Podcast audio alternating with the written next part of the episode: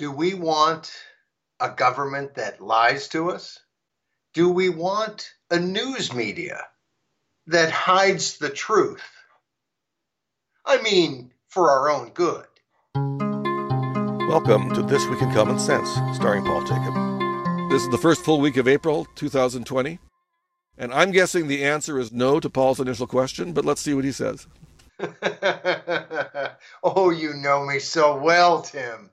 You know, uh, we really we had two scripts, and maybe another one that that dealt with our officialdom, and I'm going to include the Fourth Estate uh, in that officialdom, the government, the medical establishment, the National Health Service, the, that's Britain, but uh, the you know the national medical establishment, the CDC, the media, all I increasingly feel like tell us what they want us to know so that we will react the way they think we should react and do not believe we can handle the truth. And I think that one, they have a duty to tell us the truth. But I also think that two, we can handle the truth. And in fact, it is critical from a very practical standpoint for them to tell us the truth. Because when we find out they lied to us, it means that in a crisis, and this pandemic is a crisis, they're not believable. And that's a real problem. I would like to be able to at least kind of assume at the first, you know, the first get go, the first couple steps, that what they've told us is true. We might want to check and verify, but that basically we're going to get the truth. And in the Monday script, America Unmasked, I dealt with the fact that weeks ago, I posted something on Facebook uh, just because I had heard yet another media report and some other official expert telling us how we did not need masks. In fact, wearing a mask could be counterproductive, it could spread the virus. And it just, it just something kind of, you know, touched me, and I thought, wait a second, that makes no sense whatsoever. And of course, I, I assumed that they were lying to us because they were afraid there weren't enough masks and that people somehow would gobble up whatever extra masks there were and medical personnel, nurses who needed them, who were dealing with people very sick from the coronavirus, and doctors uh, would not be able to get the masks they needed. And of course, that uh, you know, once they finally started to change the story, I caught a, a little bit where uh, Norah O'Donnell, uh, the anchor at CBS News, asked Dr. Fauci, uh, wait a second, we're, we're seeing all these cases where people don't know that they have the virus. And now some people are suggesting as many as half the people who have this virus and are contagious do not know it meaning they're going to spread it unless maybe they were wearing a mask. And so, and Fauci's response was, well, we really need to make sure that we have enough, enough masks for medical personnel, but we don't, you know, we, we don't know exactly how it spread, and it probably would be a good thing and probably would diminish spreading the virus if we were all wearing masks. Now, in the in the 24 hours around this happening, I found out that my mother-in-law, who happens to be an excellent seamstress, she hasn't you know gotten her sewing machine out in some time, but uh, when my wife and her uh, brothers and sisters were kids, uh, she was making clothes sometimes for them and all kinds of things. Was very very good at it, and I heard that she was making some masks for herself, for friends, for other people who might need them. My niece is selling masks on Etsy uh, and making them and giving them to family and friends for free. And and so it just dawned on me that wait a second. What they should have done, first, because they owe us the truth. We're paying these people, by golly, and they owe us the honest to goodness truth. But second, had they told us the truth, had they trusted us enough, because so much of this is a matter of trust. And what I maintain look, you know, you, you trust but verify. But let's look at this. Are the American people more trustworthy as a collective, or are our government officials as a collective? Is the government more trustworthy? And I submit to you that the people are a heck of a lot more trustworthy. So, what they should have done is to say, look, we don't have enough masks. They could have even passed some sort of draconian law that makes you a felon and you're, you know, you're taken to Guantanamo if you, uh, you know, purchase a N95 mask without being a medical professional or something. They could have done all kinds of things like that to protect medical people and make sure that these masks that are of that medical grade were getting to them. But they also could have just said, you know what, people, we're in a crisis, and medical professionals, nurses, and doctors who are dealing with sick people need these masks desperately. They need them more than you do. And I'm asking you, as your president, as your governor, as your mayor, as a, as a medical health professional, I'm asking you don't get one of these masks, save them for medical professionals. But let's get the next best thing and let's ask the American people to go to work instead of like after 9 11, when we were told what we could do was go shopping. When the American people wanted to do something, and we're told to go shopping. Or in this situation, when we're told basically to sit at home and wait for the government money to just flow into our bank accounts. We want to do something. This is our world. These this is our life and and lives. And and frankly, let us know what we can do to help.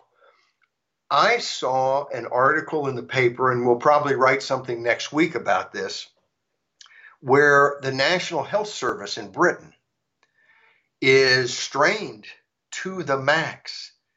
And they put out a call. You know, there was some talk, I think it was uh, de Blasio or maybe it was Cuomo who talked about we may need some sort of draft to get the people we need to help, you know, uh, be nurses or not nurses, but to, to help the nurses and to kind of provide some support for our hospitals. And of course, the idea was somehow the government would mandate it and grab people. And but the British put out a call, and in four days had 750,000 people volunteer to help the National Health Service. That's the sort of country I want to live in. And I live in that country because I know my neighbors and I know people all over this country. But our government doesn't seem to understand that. They seem to think that the American people are either children or malcontents that somehow have to be managed and and cursed at and ordered and told what to do instead of informed and asked to do the right thing. And look, I know that in any large group of people, and there are 320 million people, uh, you know, give or take a few in this in this country. There's going to be a couple of bozos, a couple of idiots who are going to do the wrong thing. But for the most part, we can trust the common sense and the common decency of the vast majority of Americans. And I'm not talking about 70%, I'm talking about 90 something percent, like 97 or 8 or 9. And that's what we should have done. We should have said, look, we need masks. You need to wear a mask. And of course, it might start. I see people out sometimes as I'm walking or whatever, they've got a bandana. Well, you know, it's better than nothing. And and the mask that uh, my niece is making, they're four ply. That's great. Well, now she's figured out she's going to put a little hole in where you can stick in your own filter. And people have told me that you could even put coffee filters in there and that it would provide some extra protection. Look, we're not super proud. We want to live and we want to help our fellow man live. And so let's go do it. But instead, we were treated like children. I don't know that you even treat children like that. We were treated as if we couldn't handle the truth. And that just made me crazy. Uh, it, it's just, it's not right. It's a stupid way to do it from a practical standpoint, from a, what's effective. But also, they have no right to take our money and run a government for them to make those decisions and not to give us the information that we have paid for. So it's uh, uh, it, it's a bad start in terms of getting trust, and we need that trust. And of course, on Tuesday, we had a, another script that was another contagious disease. Not talking about the coronavirus here, but talking about Senator Tom Cotton from Arkansas, who went on one of the Sunday shows and spoke out uh, on the floor of the House of the Senate as well about this virus coming from one of the biolabs in Wuhan, and that and and of course they immediately as as our media is wont to do if they don't like the politics of the person speaking they will just jump to some conclusion.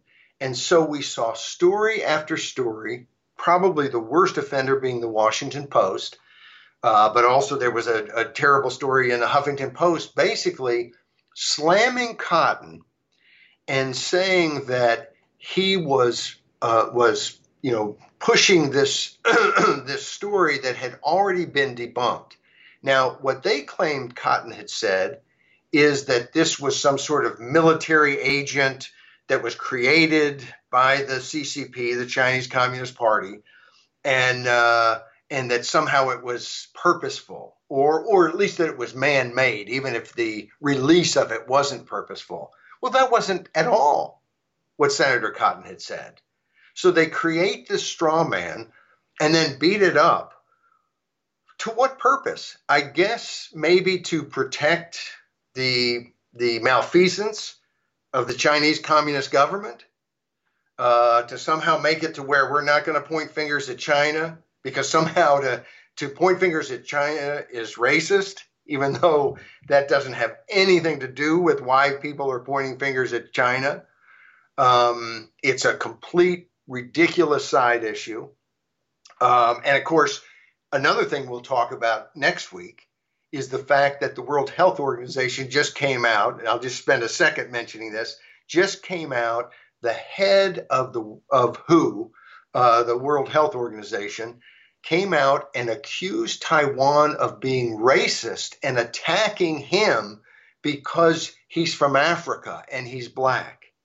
And of course, he presented zero evidence.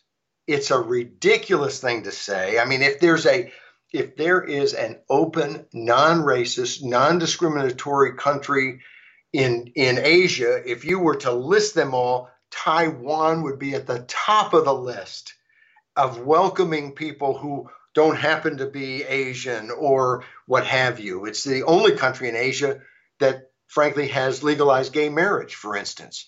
It has liberal democratic values, and this is ridiculous. And now maybe he could point to a couple people online who had said something, but he didn't even do that. And of course, Taiwan, unlike the People's Republic of China, is a free country where people can actually say what they want online and they aren't going to be censored by their government. But he didn't, he presented absolutely zero evidence. Anyway, this, all of this seems designed for us to just shut up and believe whatever we're told and react the way that our betters, that our officialdom wants us to react. And it is absolutely outrageous. And so, reading a column by Tim Carney, uh, who is one of the best columnists, um, both both a good writer and a a very smart guy and an honest, trustworthy guy who will tell you the truth even if it doesn't fit his political opinions. And boy, is that precious in our world today. And Carney pointed out that this was ridiculous the way they had they had created this straw man, misstated what Had stated, and then attacked him. And of course, even what he had said hasn't really been debunked. Nobody's proved that this didn't come as a man-made agent from from some government lab in China. Now, there's not evidence that it has come that way, and of course, that's not what Cotton has said. But the point of all of it, and I think it's it's something that uh, is really important for people to to look at. Carney writes the first question should be whether the folks who attacked that notion of Cotton's in February, and I pointed out, including the Washington Post and the Huffington Post, will explain why they were unwilling to consider it. And that's that's where we are. Our news media is unwilling to look at issues if they don't fit their narrative. They they seem to want to give us a narrative and not the news. And we've talked about it a lot here. We're going to continue to talk about it, but it is I think it is the biggest problem going forward and by golly, I don't have much faith in politicians, but I'm beginning to have even less faith in our news media. Our news media thinks it's okay to not tell us things, to hide truths, to misconstrue things, and then beat up straw men, all because they think that what they want us to believe is the right thing to believe. And so if the facts don't fit their narrative, we're not going to get those facts. That is a scary situation. Carney asks, why would they consider it as a conjecture or a theory? But the next thing isn't just considering it. Journalists in the past might have researched it. They might have done some reporting.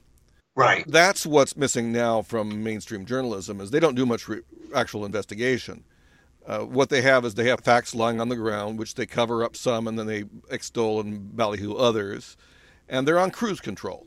Normally, if you're driving down the road, you're you're you're negotiating curves and you speed up and slow down and that. But if you're on a straight stretch, you put it on cruise control and you don't think much about what you're doing. Well, they're still on cruise control.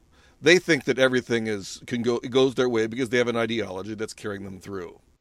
And and that narrative and that ideology that creates that narrative is what in their mind creates that straightaway always.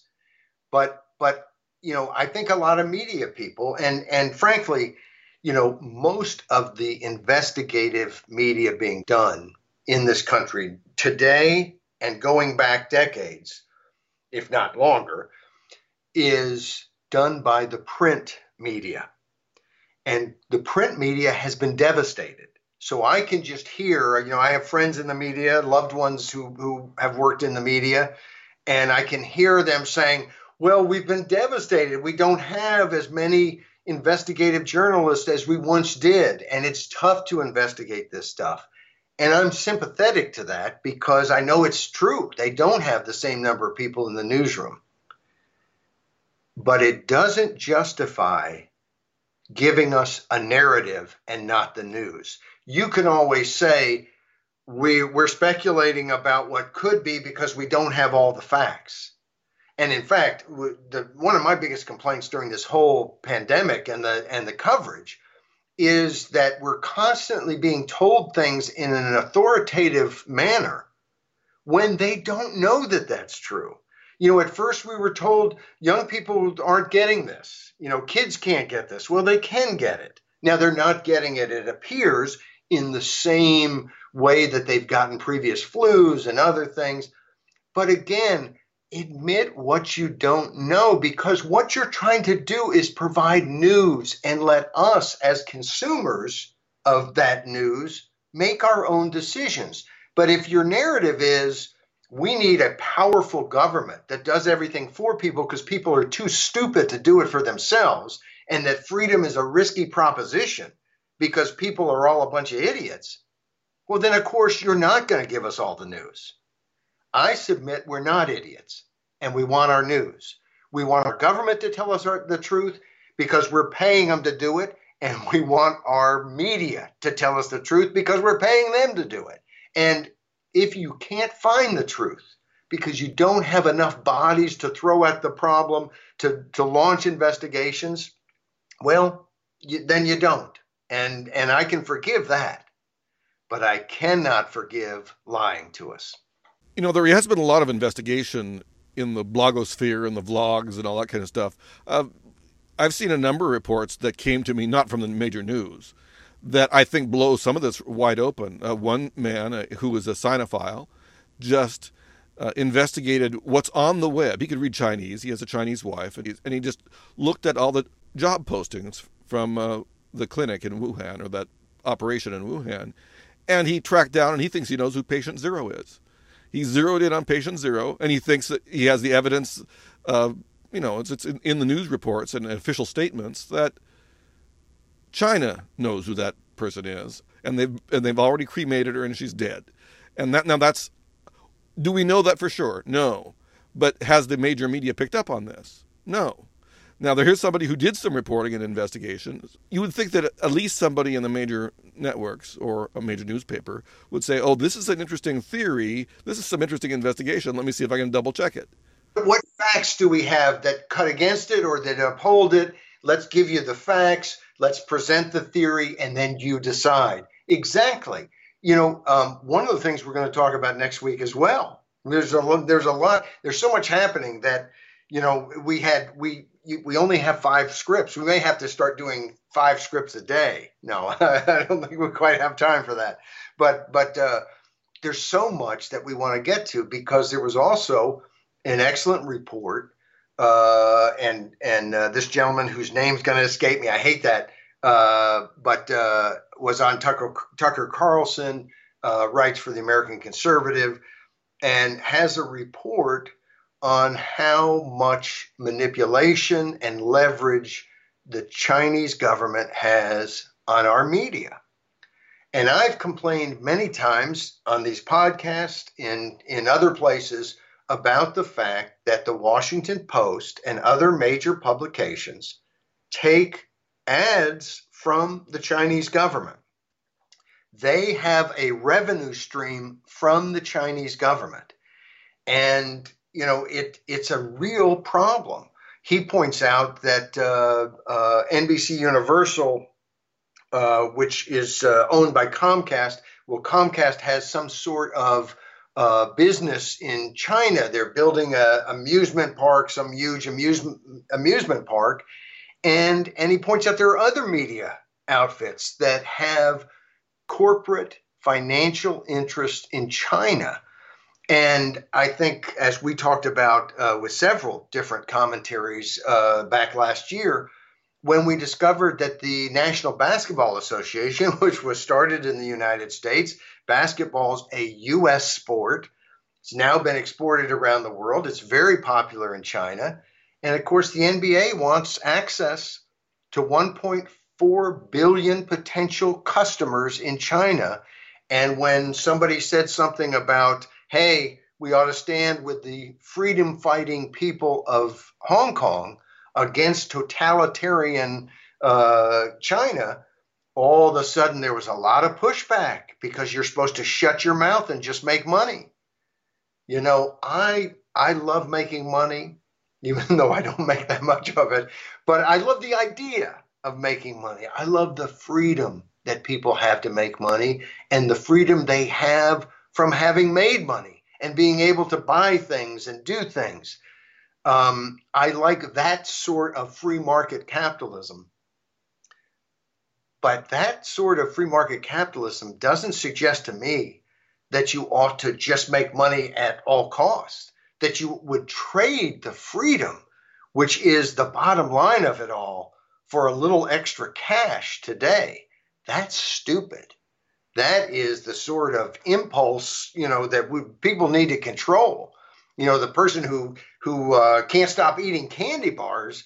Uh, that's the same sort of thing as the as the businessman who says, "I'm going to make a deal with the devil to be a little richer today," knowing that in the end, I may lose all the freedom that I have enjoyed to allow me to get to this point, to be able to be rich and to do what I want to do in my life.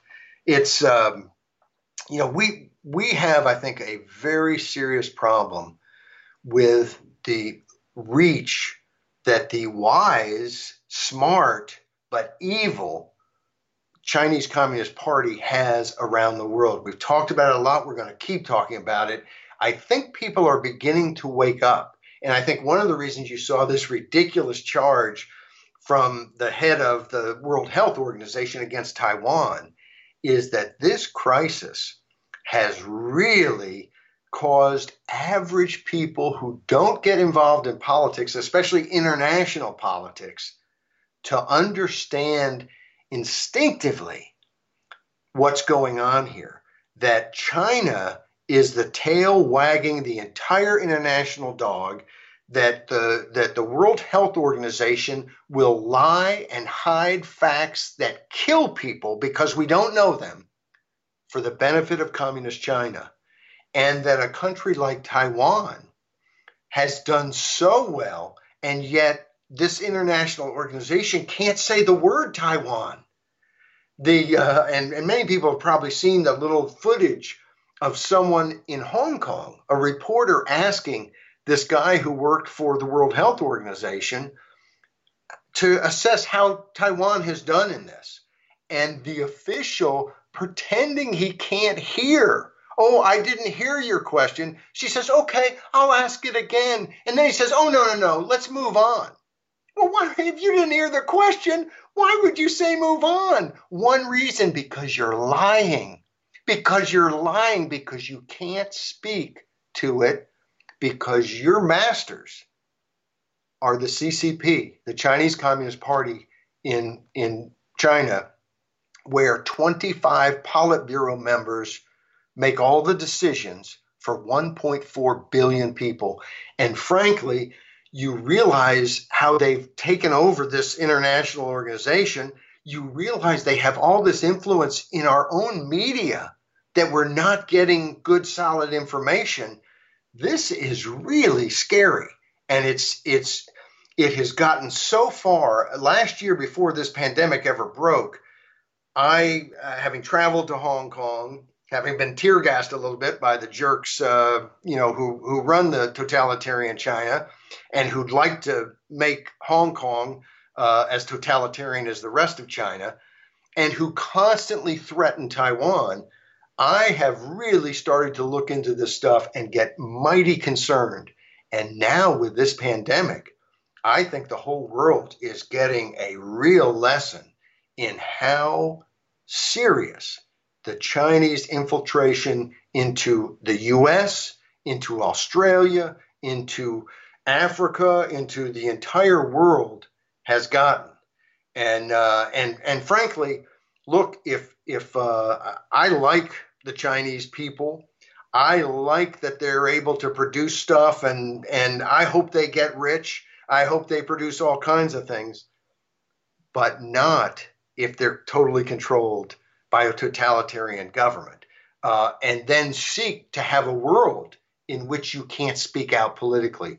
As we've said oftentimes, Tim, the number one gift that America has given not only the American people, but the whole world is our First Amendment and the whole idea of freedom of speech and allowing people to say what they want to say and not giving the government one tiny iota of control over that.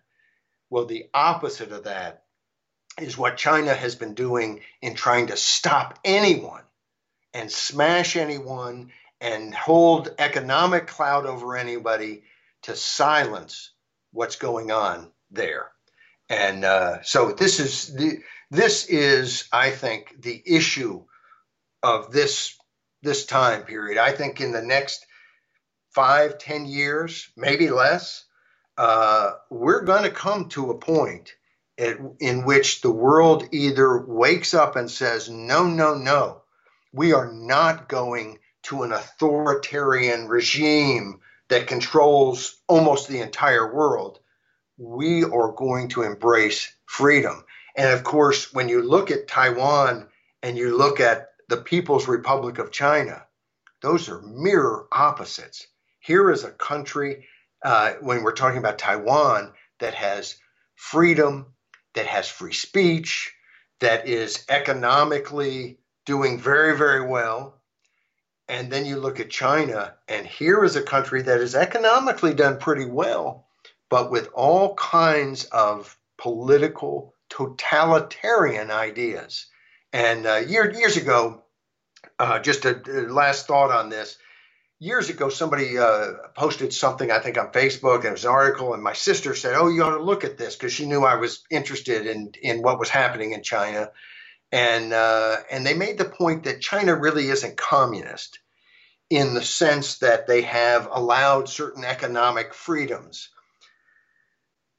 they aren't communist in that sense that they understand how capitalism works, at least in terms of capitalizing businesses and making money.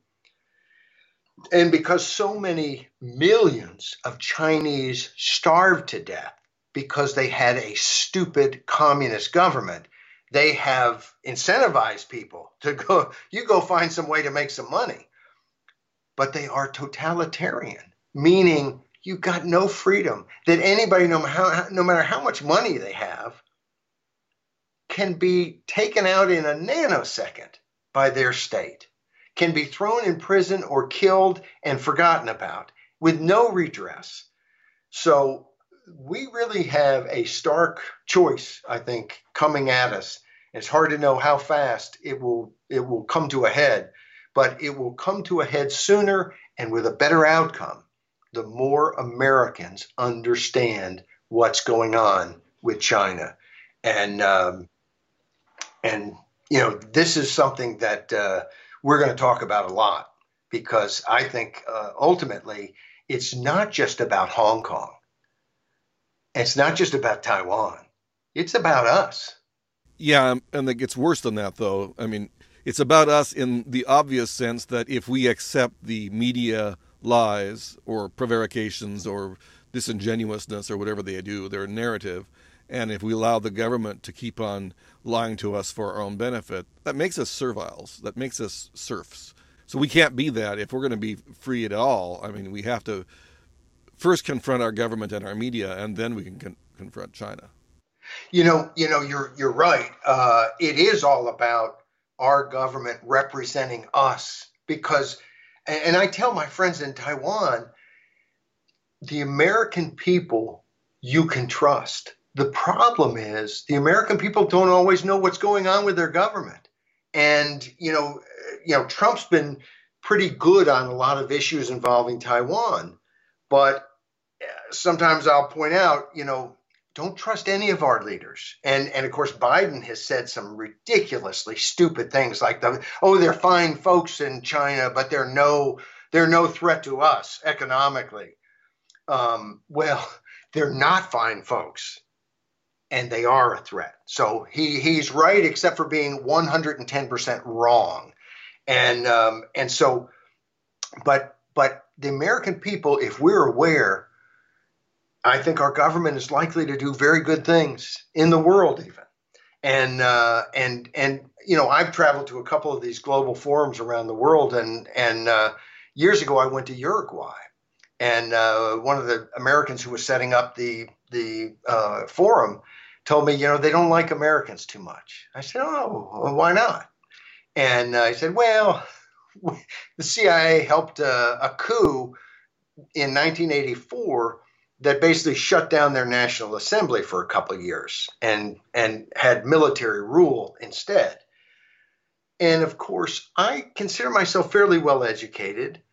I'm I'm interested. I'm trying to learn all I can about political happenings. I'm particularly interested in US foreign policy because I'm concerned that we have oftentimes done things that are outrageously bad and evil and I and and I knew nothing about it. Nothing.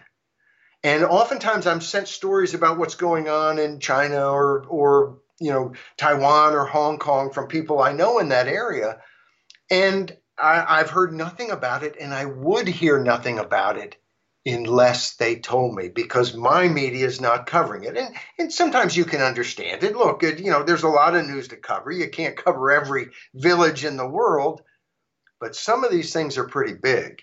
Um, and and I, I just I don't understand why you know they don't cover it. And what I said when I gave a report on North America, I began by saying, you know, I didn't realize when I was coming to Uruguay some of the history. And I pointed out that I just what I pointed out just now that I've tried to educate myself about this. And I told them the American people, if they knew about this, would be livid. And sadly, they don't know. And it's it, the truth is, it's like someone who might, you know, when they call this the China virus, oh, that's anti Chinese.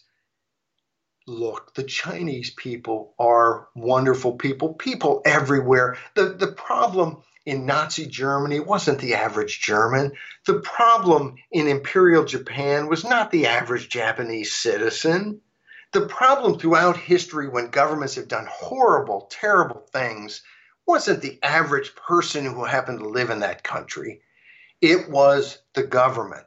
And and not that at times they didn't, you know, it didn't seep into the general public more than it should have, but let's let's point where the problem is. And the biggest problem in this world is I believe the Chinese Communist Party. And the biggest problem in America which also causes problems in the world, is our government's attitude that they run the show and they tell us what they want us to know. Until we have a government that represents us, and I don't think that's going to happen until something that we've talked about quite a bit in recent weeks with this pandemic and with legislatures being shut down, is that we ought to have voting from home. Home districts, not standing around in Washington with a bunch of fellow politicians and lobbyists, but at home standing around with people who you're supposed to be working for, and that we need smaller districts so that you are close to your constituents. You're not somebody who they see in TV ads, you're somebody they know. And and you know, if you get 50 phone calls saying, "Hey, what the heck's going on?" you feel like you better answer them not go raise a bunch more money to drown them out. So uh, we, you know, our government is a threat because it ignores the goodness of the American people. And frankly, the Chinese Communist Party is a threat because it ignores the goodness and stomps on the goodness of the Chinese people. Well, that's very pro people. And speaking of being pro people, on Thursday, uh, you had a piece called News Bias and Winning, which is about the People's Party, socialists, uh, socialism. Uh, but it wasn't quite the, it wasn't quite the take normally you would think a socialist piece would be about. Isn't it funny that so often, you know, when uh, places like San Francisco or, you know, the People's Republic of San Francisco or the more liberal pro socialist, and that's said with such disdain, in the same way that the People's Republic of China has 25 people elected by nobody, you know, none of the people, no no democratic election in its history, and they control everything. So, you know, people pick up on that. But uh, on Thursday, it was uh, Wednesday, of course, Bernie Sanders suspended his campaign. And as we've talked about often, Tim, you know, it's interesting how scared the Democrats have been of of uh, Bernie Sanders because at one point it looked like he had the you know he had the inside track to winning this nomination, and they are scared of him. I'm convinced, not because they disagree with his positions, and of course this this fear and kind of piling on uh, you saw once people kind of recognized, oh, he could win this thing, the media pile on was incredible. Just incredible. It just seemed like everywhere there was negative stories about him and a zillion columns about what a terrible, you know, guy he was and how terrible it would be, but not really hitting him on his policies. Because for the most part, our liberal media establishment, I'm talking about the Washington Post and the New York Times and the networks and CNN and MSNBC, they are more liberal than the Democratic Party. They don't have a problem with national health care, uh, universal health care. They don't have a problem with the government being gigantic in every way, shape, and form. They had one problem with, with Bernie Sanders, and that is he might lose. And it strikes me it, it, in in thinking about, geez, I'd really like to say something about how they've jettisoned Bernie Sanders, but they're not jettisoning him for his socialist ideas. They're jettisoning. Uh, that's not an easy word to say. They're getting rid of him for the fact that he's honest about them being socialist ideas. And they want that socialism. They just don't want the label because it's not a winning label. They'd like to call it something else and maybe hoodwink a few people and and win the darn election. And it brought to mind a story that I had meant to write a uh, commentary about and didn't get to where ABC had suspended a reporter, David Wright, because Project Veritas, uh, James O'Keefe, who does some of these things, who basically uh, single handedly took down Acorn uh, by going in and surreptitiously recording different Acorn officials saying unbelievably outrageous things. Well, he recorded David Wright and he asked him if he was a democratic socialist. And Wright says, Oh, yeah. Though he pointed out, not really a democratic socialist, just a socialist. which, which kind of to me, wow, you really wanted to get rid of that democratic part real quick. Um, but you know what? People are free to have their own political ideas. And it seems to me that if he's objective in the way he reports, that whether he's a socialist or a Republican or a Democrat or a libertarian, you know, he has a right to his own personal beliefs. He also criticized the network, and somebody could say, well, that's why they wanted to get rid of him. But I don't think so. I think what ABC was doing was to remove the perception that they were left.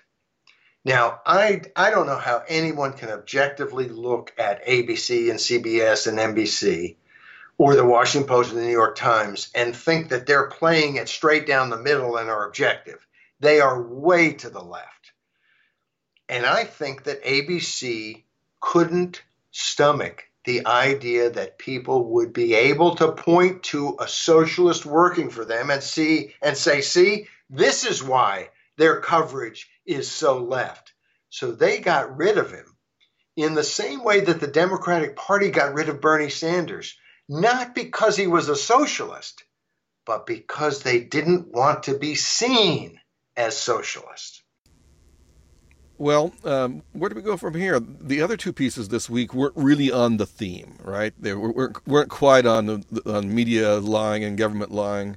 Uh, though I suppose uh, Wednesday's piece on the ratchet racket is kind of about the uh, government lying. I think it's largely about government and media not telling us the rest of the story. So maybe not so much lying, but I'm kind of surprised that there haven't been more questions asked to Mr. Trump uh, or other officials, uh, to the Congress. Where's this $2.2 trillion coming from?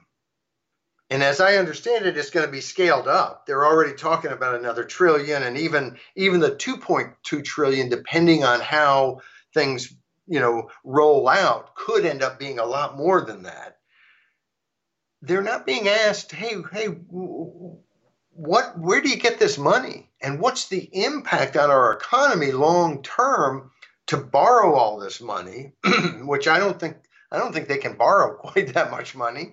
Uh, I think they're going to get the printing presses going.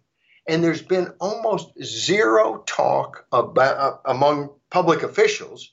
Uh, you know, we talked a, a week ago about Thomas Massie, the congressman from Kentucky, who dared to make people even vote on it. And uh, and and of course, people could legitimately say, "Hey, he was putting people at risk." But the fact that they came back to Washington and then still refused to hold a vote that put them on the record, I think just makes it clear Massie was right. But but the media has a responsibility to ask tough questions, and there haven't been any tough questions about how this money just poof comes to us out of thin air. And it's going to, you know, I think it's going to have a heck of an impact. Uh, you know, when everything kind of settles down, there's going to be a lot more dollars out there chasing goods. And I think we're going to see a little bit of inflation. Well, that's the classic definition of inflation that even media people know. It's the kind of thing that you'll hear from journalists, well, in the past anyway. Uh, inflation is what happens, consumer price inflation is what happens when too much money chases too few goods. And we're also shut down. The productivity in this nation has just been cut down right. to almost nothing. And that's going to have a huge effect on the amount of goods in the market very soon, uh, even now, but even down the road too, because if you stop the production, that stops the produce. And uh, so we're going to have lots of this money flowing around, but fewer goods than we're used to. So what does that mean? It means automatically raising prices. I don't see how that can't happen this time. I mean, you know, with with many of the things the Fed does, there are ways that it doesn't immediately affect consumer price inflation. In this case, I don't see how it can't, though I'd love to be instructed differently. Well, and it, it's funny. I I kind of was smirking a little bit as you started to talk about even the media recognizes that you know that causes inflation when you just pump a bunch of money into the economy but of course, maybe they, they know that now in the 1970s, and I'm, I'm dating myself, um, but in the 1970s, we were first kind of told that inflation was caused by women going to the grocery store and buying too much stuff. Too much demand somehow had had caused prices to go up, and I think I think that got debunked uh, before the 70s were were done. But early on, it seemed like when inflation hit in the 70s, there was not a recognition because I can remember as, as a libertarian explaining to people look, inflation has to do with the money supply. It's not that somehow somebody went to the store and bought too much because you know they have the money to buy that. It's you know if you do have a bunch of people wanting a certain product, that product's going to go up in value. But then that means they don't have as much money to buy other products, and you would think the demand being less, those products would go down. So when you see massive inflation, like we did see in the 70s, uh, that's not somebody's shopping habits. That's uh, that's the government uh, pumping a lot of money into the economy. But but the the the ratchet racket also points out what I think almost anybody who looks at history and who you know is is fair minded uh, is going to see, which is government has a tendency to expand in a crisis. I mean, you know, government at this point is telling everybody to stay home and they're just going to pump money into our bank accounts. And that gives them a tremendous amount of power. And governments do not tend to then quickly relinquish that power.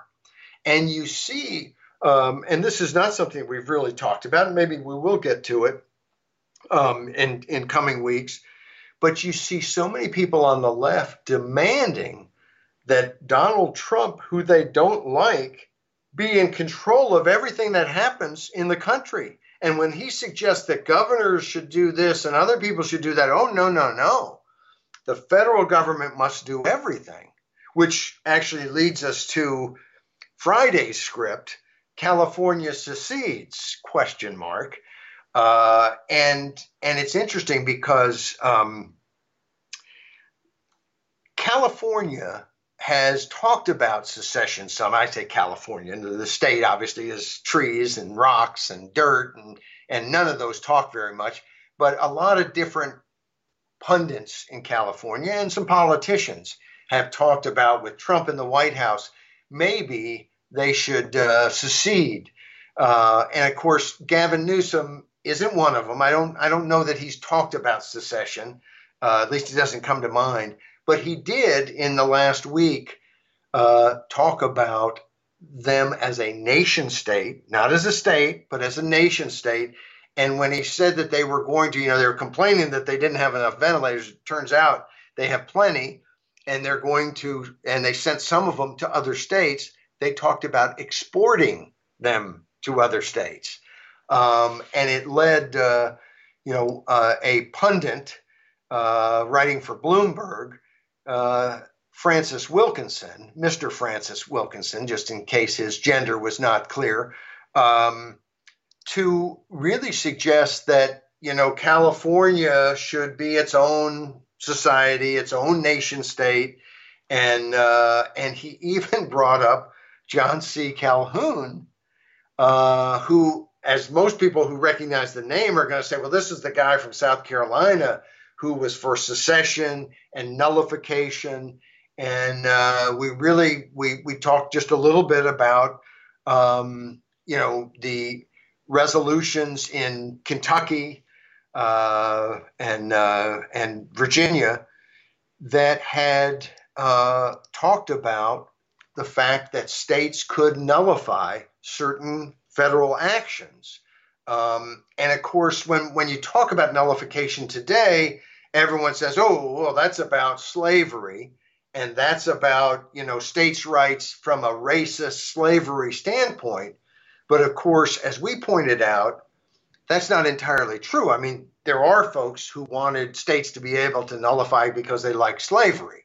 That's true.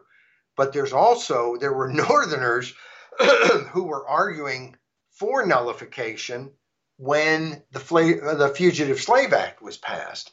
And there were the Fugitive Slave Act, as you helped educate me uh, about, had elements that allowed outrageous, um, you know, for basically that there wasn't a normal judicial process to return these fugitive slaves and sometimes somebody who happened to be black and wasn't a fugitive slave but was accused of being a fugitive slave and dragging them back. And uh, it's it's not something that we were able to put into the script because of course uh, you know the script was about more than just the, the fugitive slave act but that the judges were given double the amount of compensation if they ruled that the person brought before them was a fugitive slave and was sent back than if they ruled they weren't a fugitive slave and sent back. Now, that is insane, and yet that's what the Fugitive Slave Act was about. And, and when you think about nullification being pro slavery, here were abolitionists and anti slavery people. That's what abolition was all about. Wanting to stop the Fugitive Slave Act because it was facilitating slavery and they wanted to nullify it. Um, so, you know, it, it's just interesting. And, and of course, as we close that script, one of the most interesting things about it is nullification was usually saying, wait a second, the federal government can't tell us how to do things the nullification uh, that Wilkinson was talking about was basically California saying, "Hey, where's our stuff? Where's our face masks? Where's the, you know why hasn't the federal government sent us this stuff?" And that's not at all the idea of nullification that historically has been there. Nullification hasn't been, "Hey, we're nullifying your lack of sending us what we asked for." Um, you know, it's it's interesting because uh, something else that I think we'll probably uh, be talking about this next week and uh, on the website, this is commonsense.com, um, and then hopefully in the uh, podcast next weekend, is an article that ran in the New York Times, and um, it's called "The America We Need," and they want to redefine liberty as having enough stuff. In other words, we think of, you and I, and I think most people think of liberty being free to do what you want to do. But the New York Times turns that on its head and basically says you're not free unless you have stuff, unless you can live at a level that makes you somehow fully actualized as a person in this world, you don't have liberty again, the whole idea being liberty isn't a government that leaves you free to live your life as you want to live it. It's a government that somehow takes from somewhere, somebody, enough to give everybody the stuff that makes our life wonderful. And you know, there are societies who have been set up that way, and none of us want to live there. They are the societies where all hell has broken loose and millions of people have been viciously murdered and starved to death.